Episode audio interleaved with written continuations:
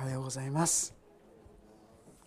今日は第4週フレンドシップサンデーですので少し分かりやすいお話をさせていただきたいとあらゆる境遇に対処する秘訣。まあですねこれ私たちマスターできたら非常に幸いですよね。あの仏教の開祖ゴータマシタルダですね。お釈迦様ですけどもあの人が、え、どうして悟りを得ようとしたかご存知ですか？あの人は、まあ、いわゆるこう釈迦族っていうねそういう王子様だったんですよね。でもともとですねそういう出家するんじゃないかって親が恐れたようでちょっとですねあまり外に出さないようにしたようですがある時ですねお城から出たんですね。そしてお城から出ていくとですねそこに出会ったのが実は年取った人なんですよねもう主役者でね。それを見た時にこれは何だ？付き人に聞いたらこれはね老いるということでございます。人間は年を取ったら皆このようになるんですとこう言うんですよね。で今度ですね別の門をこう出ていきますとね今度そこには病気の人もうなんか弱っちゃってですね病気になっちゃってる人がそこにいたわけですよね。これは何だ？いや人は病気になることがあるんでございます。するとこのようになるんですよ。ああそうか。今度ですねまた別の門を行きますとですねその門からはですね今度亡くなった方がそこにいた。これは何か。人の一生には必ずこういうことが来るんでございます。死というものでございます。まあ最後の時はですねそこを出てったら今度そこに出家する人がいてねこれには感動したってこういうことなんですが、まあ、彼このそのと全てをまとめて「少量病死生きる苦しみ」また「老いる苦しみ」病気の苦しみ死ぬ苦しみこういうものからの解放。下脱ということを求めて実は悟りを求めたんですよね。で友達と一緒にですね、まあ、難行苦行をこう一生懸命やったわけであります。でも実はご存知でしょうかねあの難行苦行で悟ったんじゃないんですよ。彼はある時ですねもう難行苦行やってもダメだって分かってですね、まあ、体が弱るだけなんだって分かってやめたんです。友達からです「なんだ途中でやめて」なんて言われながらですね 抜けたんですがそれである村に行ったらそこでですね一人の娘がいたんです。スジャータって皆さん知ってますか？宣伝してますでしょ？あのミルクのですねスジャータ。そこの娘さんなんですよ。でその人がですね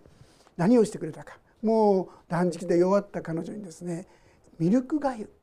ミルクがゆを作ってくれた。それで非常に力を頂いてでまあ菩提樹っていうか木の下でですねそれで悟りを開いたと言われているんです。どうやらこの話ももしかしたら違うんじゃないかって話も今はですね 伝わってもいるんですけどももうとにかくそのようにして開いたと言われて仏教の根本何かって言いますといわゆるそういう苦しみからの下脱解放というものを仏教は求めているっていうことだということができると思います。まあ、今日のですねこの4章の11節に私はどんな境遇にあっても満ち足りることを学びましたってこう言ってます。まさしくこのことをあのブッダ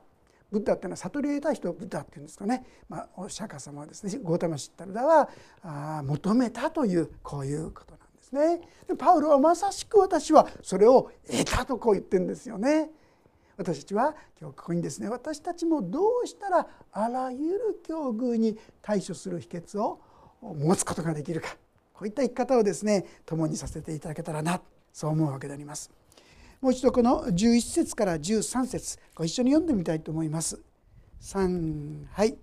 乏しいからこういうのではありません。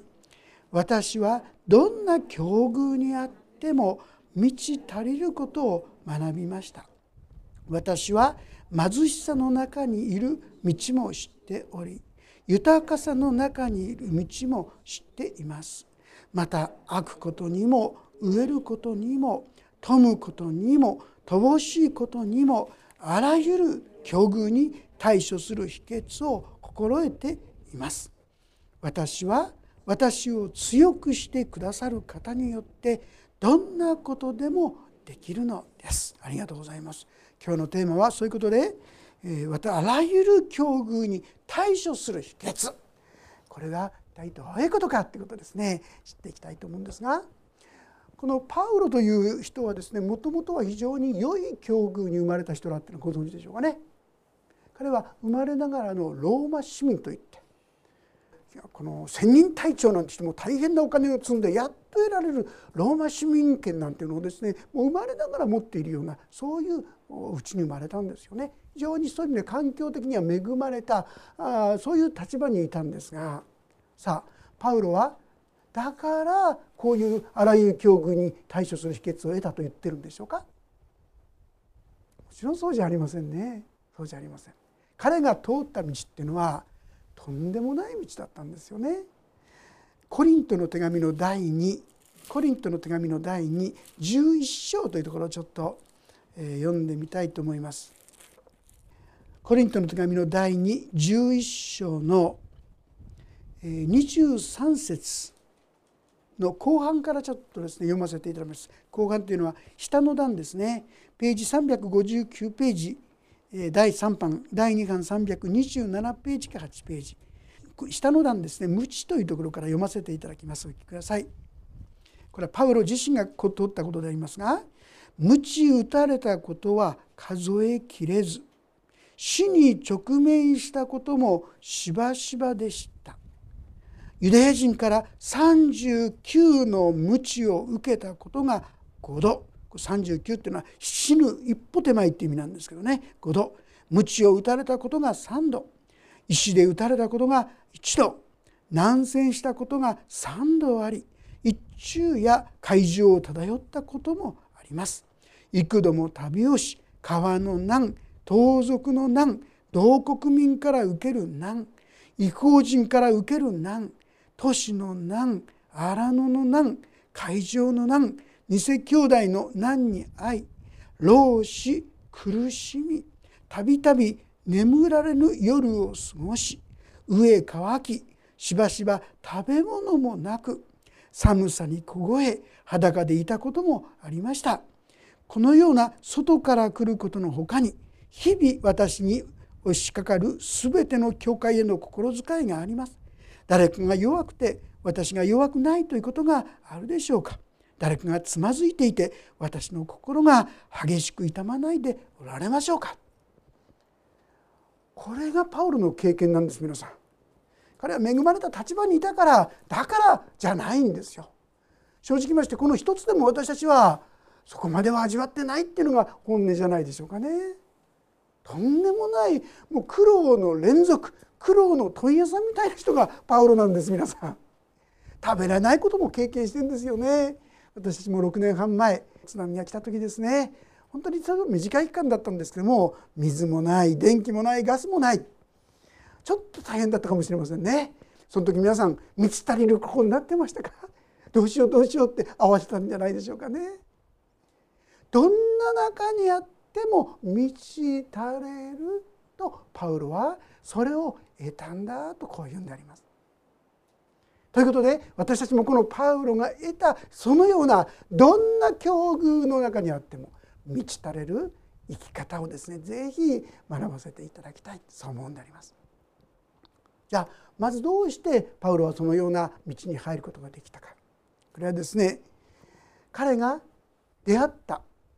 彼がそうなっていったのは先ほど言いましたように彼がローマ市民に生まれて素晴らしかったがそうじゃない。はっきり言いますと彼が出会ったこと。それはイエス・キリストとの出会い。これこそが彼をとんでもない人に変えていったわけであります。もともと彼はエリートであります。でもある意味ってイエス・キリストに出会ったその時にそれらの一切のものがなくなったんですよね。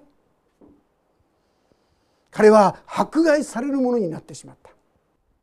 そして持てるものもみんながなくなってしまったもともとは彼は、まあ、ガマリエルの一、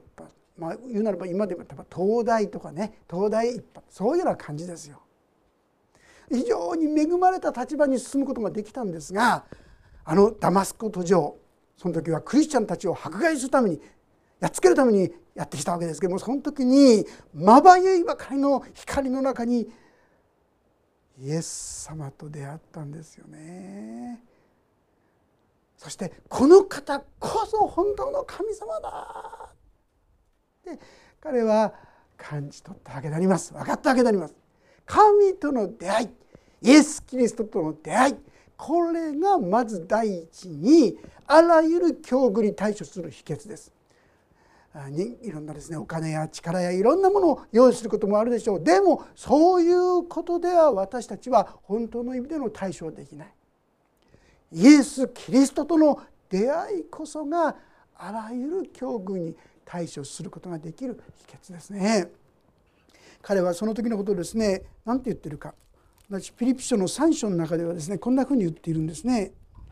ちょっと読ませていただきますと3章の7節のところを読ませていただきます7節8節を読みしますが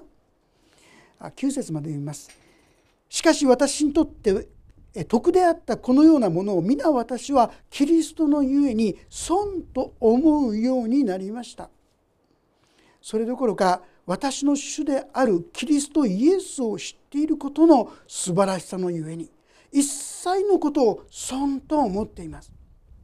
私はキリストのために全てのものを捨ててそれらを地理悪たと思っています。それは私にはキリストへまたキリストの中にあるものと認められ立法による自分の義ではなくてキリストを信じる信仰による義すなわち信仰に基づいて神から受ける受けられる義を持つことができるという望みがあるからです。パウロはその恵まれた自分の立場生まれそういったものを地理悪た前の訳ではね「憤怒」って分かりますか？憤怒でしょ？もう最もですね汚らわしいっていうかそういうものだそんなものは何の役にも立たないものだって彼はここまで言うんですよ。言い換えるとそこまでこのイエス様との出会い出会いが素晴らしいものだったってことなんだ。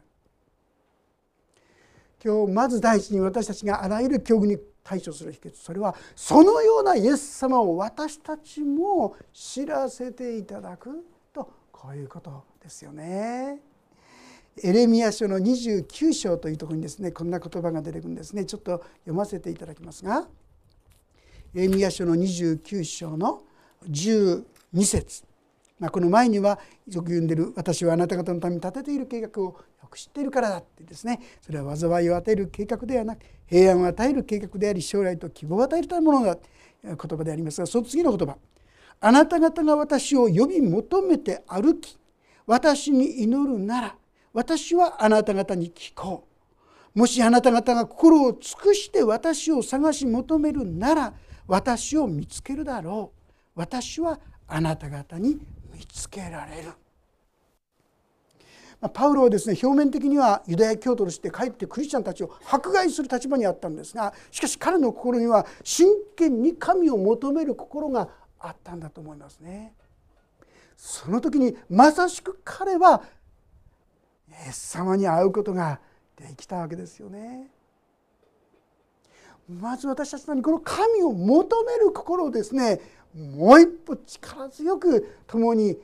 持たせていただければなそんなふうに思うんです。エペソの一章エペソの一章の17節というところからちょっと読ませていただきます。もしそうですねご一緒に読んでみましょう。エペソ一章の17節から19節ページが374ページ第3版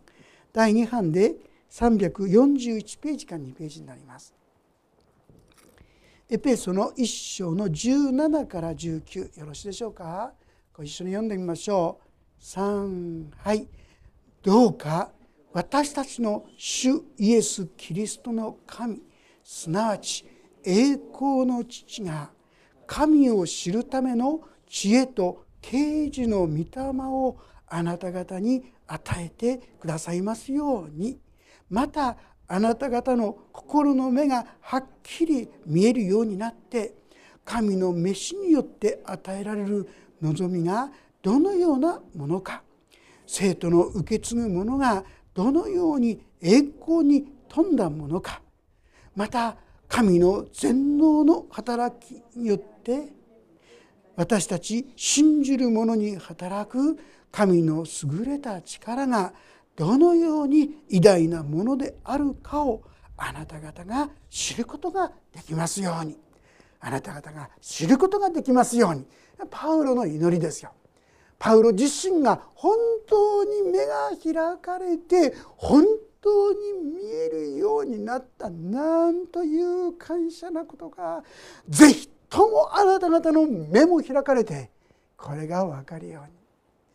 パウロはあらゆるこの世の良きものが地理悪だと思えるまで。なかなかですね私そこまではっきり言ったら神様知ってないと思いませんか？私は日々ですねある意味で求道者。もっと神様を分からせてください。もっと神の恵みが分かるように。もっと神の愛の深さが分かるように。神様の偉大さが分かるようにと真剣に求めていきたいと思うんです。その時にパウロと同じようにああ私にとってもはやそれ以外のものは何の役にも立たない。キリストには変えられませんっていう有名な聖句の歌があるんです世の富もですね地位も名誉もそんなもうキリストには変えられませんっていう素敵な歌があるんですがまさしく私たちにはそこまで思えるまでに私の目を開いてください。私が分かるようにしてください。こう祈っていくことが私に必要なことだと思いますね。分かっちゃったと思うとですねもうそれ以上なかなか成長しませんよ。目が開かれないんですよ。主よ私も日々祈ってますね。神様もっとまだあなたのこと本当にちょびっとしか分かってません。本当にあなたのことがもっと分かりますように。この祈りをですね日々共に捧げていきたい。これが境遇あらゆる対処する秘訣の第一ですよね。さて第2番目に何でしょうか？先ほどのパウロのですねすごい経験の中で彼は何と言ってるかローマ人への手紙の8章のところをちょっと開けていただけるでしょうか。ローマ人への手紙の8章18節ページが301ページ第3版第2版で275か6ページ301か2756ページでありますが18節。そこをですねもし開けられたらご一緒に読んでみましょう。8章18節3はい今の時のいろいろの苦しみは将来私たちに掲示されようとしている栄光に比べれば取るに足りないものと私は考えます。まあ、チリアクタと思うっていうことのま背景でもあるかもしれませんが彼は何て言ってるかすごい苦しみですよね。彼の苦しみに比べたら私たちの苦しみはちょっと苦しみと言えないほどかもしれないほどじゃないでしょうか。ところが彼の子に言わせるとそれはですね取るに足らないものだって言うんです皆さん。取るに足らないものどうしてですか？彼はこの将来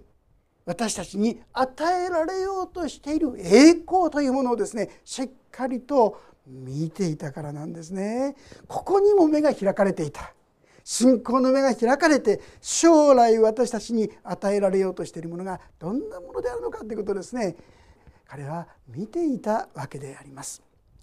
まあ、第2コリントの2章というところにですねパウロは実は天の御国をね垣間見ているようですね。12章の2節というところをちょっと読ませていただきますね。これ第三者的に言ってるんですがこれ自分のことなんです。聞いてください。第2コリント12章2節私はキリストにある一人の人を知っていますこの人は14年前に肉体のままであったか私は知りません肉体を離れてであったかそれも知りません神はご存知です第三の天にまで引き上げられました。私はこの人がそれが肉体のままであったか肉体を離れてであったかは知りません。神はご存知です。パラダイスに引き上げられて人間には語ることを許されていない。口に出すことのできない言葉を聞いたことを知っています。と、まあ、こんな表現してるんですよ。彼は神様から特別な恵み、まあ、御国を仰ぎ見るという経験をしたようですね。時々こういう方がですね、まあ、その求めに従ってなんでしょうかいるようですね。救世軍っていうねあれを作ったウィリアム・ブースという人がですね よくこんなふうに言ってですねもし1秒でも御国天の御国と地獄を見たらみんなもっと熱心に伝道するはずだって言うんですね。もしかしたらそういう経験を彼も通ってたのかもしれません。まあ、いずれにせよ私たちにこの御国へのはっきりとした希望私たちが将来与えられようとしているものはこの地上での幸せだとかこの地上での宝だとかこの地上での素晴らしいことなんか地理悪多なんです皆さん。そんなもん比べることができないものすごい祝福なんだってこと。でも正直言ってあんまりそう思えないでしょ？デモとかね。目が開かれてないんですまだ。私がですね洗礼を受けた時に栗原先生からあの先生授けていただいたんですがその時ですね何かの学びの中でちょっと言ったんですね十字架のことは分かるんだけど復活のことっていうのはねあんまりこう何でしょうか分かりにくいからあんまり言わない方がいいんじゃないですか みたいなことをね言った覚えがあるんですよね。私にとって天国とか復活とかそういうことはもうちょっとどうでもいいことだったんですよね。自分が今のことだけだあの、まあ、正直言いますとその当時はまだまだですねこう永遠の命いただくなんてちっとも嬉しいと思わなかったですね。こんな命が永遠に続くなんてちょっとこれは悲惨じゃないかなってですね思うくらいなもんだったんですよね。でもいつのところからか分かりませんけども徐々に徐々に御国のことが親しくなっていくんですよね。ああ私には本当に素晴らしい恵みが備えられているんだってことがだんだんこう見えてくるとですねパウロじゃないですけどもだんだんと地上のことはこう離れていく、まあ、全然ままだまだたくさんくっついてるんですけどもそういったものから離れる力がちょっとずつ出てくるかな。先ほど言いました仏教の階層ですね下脱すること。あの仏教の究極のあれは何かって言いますと、まあ、煩悩なんて言いますが何かって執着心なんですよ。仏教が目指しての執着心からの解放なんですね。それがあの悟るってことの内容なんですよね。私たちが天の御国がはっきり見えてくる時に地上での多くの執着心は当然のようにちょっとずつちょっとずつ薄くなっていくでしょうね。私は自分の救いがどんに素晴らしいかパウロのように目が開かれてもっともっとこれを知っていくことができるならば私の心は本当にいろんなものにとらわれることが減っていくでしょう。さらに御国の恵みパラダイスにこの人パウロは引き上げられてるんですよね。私が死んだら必ず行くとこパラダイスですよ。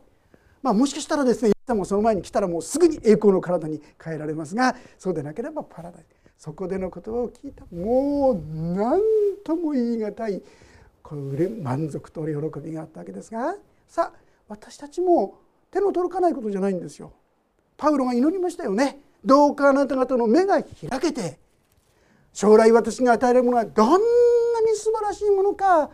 あなた方が悟ることができに知ることができますようにあなたまたこの信じる者に働く神の力がどんなに偉大なものであるかをあなた方が知ることができますようにさあ私に必要なことは求めるだけですよね。主よ私にもその目を開けてください。見えるようにしてください。そしてこの恵みに生きることができるように。その時に私たちはどんどんどんどんいろんな境遇の中にあっても大丈夫。ああ神様が共にいてくださる。この恵みに預かることができるかと思います。そして3番目のポイント。それはここにはですねピリピ書の中では彼は私を強くしてくださるという言葉が出てきますね。ピリピ書4章の13節でありますが私は私を強くしてくださる方によってどんなことでもできるのです。私たちがですねついどうしても限界にぶち当たってしまうそれは何かと言いますと自分を見てるんですね自分が持ってる能力にしか目がいかないんですねそれを超えたお方に対して心を向けることができないそうするとああダメだできっこないもう自分にはこれやれないなんて言って絶望してしまうんです。それ自分を見てるからです。で自分に見てる限りそれはある意味で正しい見解ですよね。自分にはできっこないんだ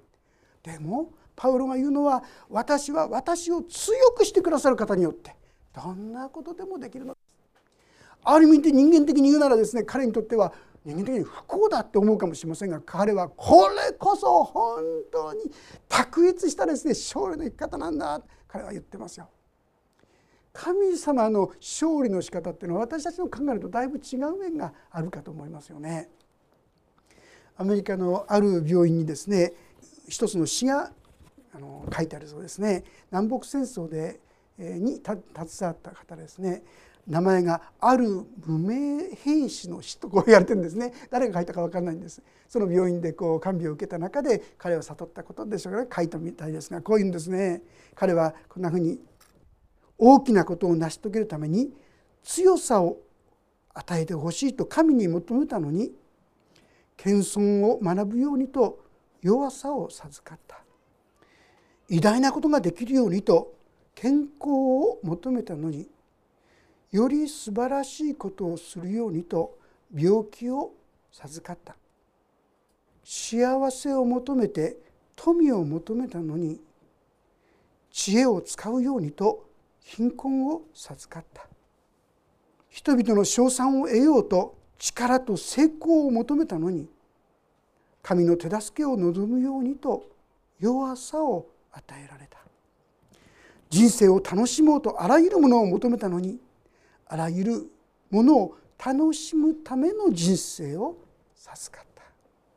求めたものは一つも与えられなかったが祈りは全て聞き届けられた。私は誰よりも豊かに祝福されたのだ。え？なんかよく分かんないって思った人いませんか？いろんなことを求めても何も答えられなかったでも結論として言うと全部答えられてたっていうんですよ。それどういうことでしょうか表面的に彼がこうしてほしいああしてほしいでも神様はそう願う本当にいいんですね。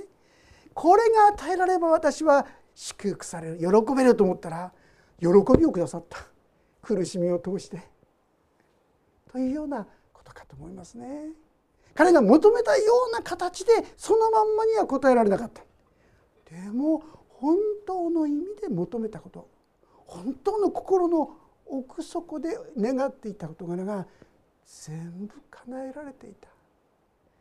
神様の答え方やり方はだいぶ違うんですよね。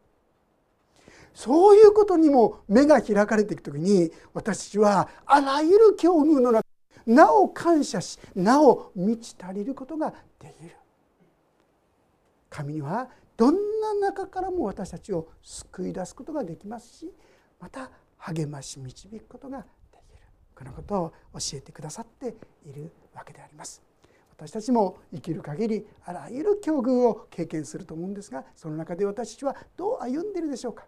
一生懸命自分の力で頑張ってああしてこうして。いつかは必ずやどっかでぶち当たって「はあダメだもうこれ以上できない」と思うそういう場面にぶち当たるんじゃないかなと思いますね。そんな時に私を強くしてくださる方どんなことでもできる方に信頼できるということはなんという幸いなことかと与えられた信仰の恵みに感謝できるのではないでしょうかね。私にあらゆる境遇に対処することができる秘訣の第一。それはそのようにすることができる神に出会うこと。出会うことだけではないその神を知るものになっていく。私の目を開けてそれが分かるようにしてくださいと共に祈り求めていきたいと思います。そしてまた将来私たちに与えられようとしているものがどんなにすごいものか。もうやっぱり体験しないとねわからないって面がありますが神様は心の目を開けてくださる時にちょっとずつかは変えてくださるように思います。私も以前は天の御国なんてもうどうでもいいことだったんですけども今は本当にはっきり言うなら私は地上に残るよりも早く向こうに行きたいんですそのがはるかに私にとっては喜びだし嬉しい待ち望んでいることなんですね神様はそのような御国の希望をもっと持たせていただく時に地上での事柄はいろんなことがあっても小さいなって思えるんじゃないでしょうかね。そしてどんな中からも私たちを救い出すことができる方試練とともに脱出道を備えてくださると言ってるくださる方が共におられるということを知る時に私たちは大丈夫だ本当にその中に歩むことができるんではないかと思います。私が何度も何度も励まされてきた御言葉はイザヤ書41章の10節の言葉なんですね。恐れるな。私はあなたと共にいる。たじろぐな。私があなたの神だから。私はあなたを強めあなたを助け。私の義の右の手であなたを守る。もともと臆病なものでですね不安や恐れにすぐに取り掛かるものです。でもこの御言葉を読んでそのことを反芻していく時にそうだ。大丈夫だ。神様が一緒だから大丈夫だ。そこにこう立っていくことができるんですよね。どんなとこからも私を救い出してくださるお方この方に目を向けましょう。私たち自身や力のないとこに目を向けるんじゃない。限界に目を向けるんじゃない。限界を超えたお方が私たちの神主となってくださっている。ここに目を留めて大胆にこの主に期待して向かっていく。ものとされていけたらと思います。お祈りをいたします。恵み深い父なる神様あなたがどんなに偉大なお方であるか私たちはまだほんのわずかしか知っていないのです。主よどうか私たちの心の目を開けてください。パウロが私にとってあの生涯は自分の素晴らしい恵まれた環境は地理悪多に等しいと言われた。主よどうぞ私たちにもそのような確信に至るまでに心の目を開いてくださいますように。私をやがて私たちが御国にあっていただくことができる備えられているその恵みがどんなに素晴らしいか主よどうか少しずつでも垣間見させてくださるようにお願いをいたします。そうして地上のさまざまな問題がたとえあったとしてもそれは主の前に小さいことだ。主はどんなとこからもそこから私たちを救い出すことができる。そんな確信や信仰に至らせてくださって主よあなたに向かって進むことができるように導いてください。そして少しずつ少しずつ私たちもパウロと共に私もあらゆる境遇に対処する秘訣を学んだと言えるものにならせてくださるようにお願いします。今困難や今試練に遭う方々にどうぞこの恵みが豊かに豊かに注がれますようにお願いします。見てに委ねます。主イエス様の皆によって祈ります。アーメン。もうしばらくそれぞれに応答の祈りをお捧げください。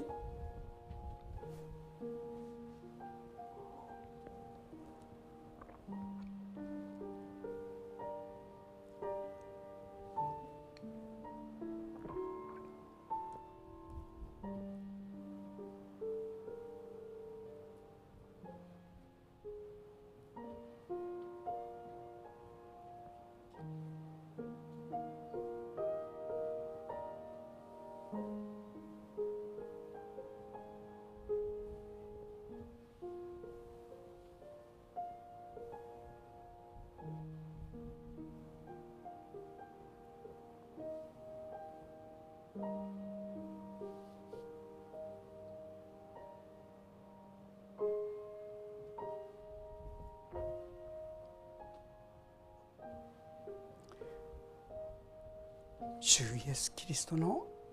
皆によって祈ります。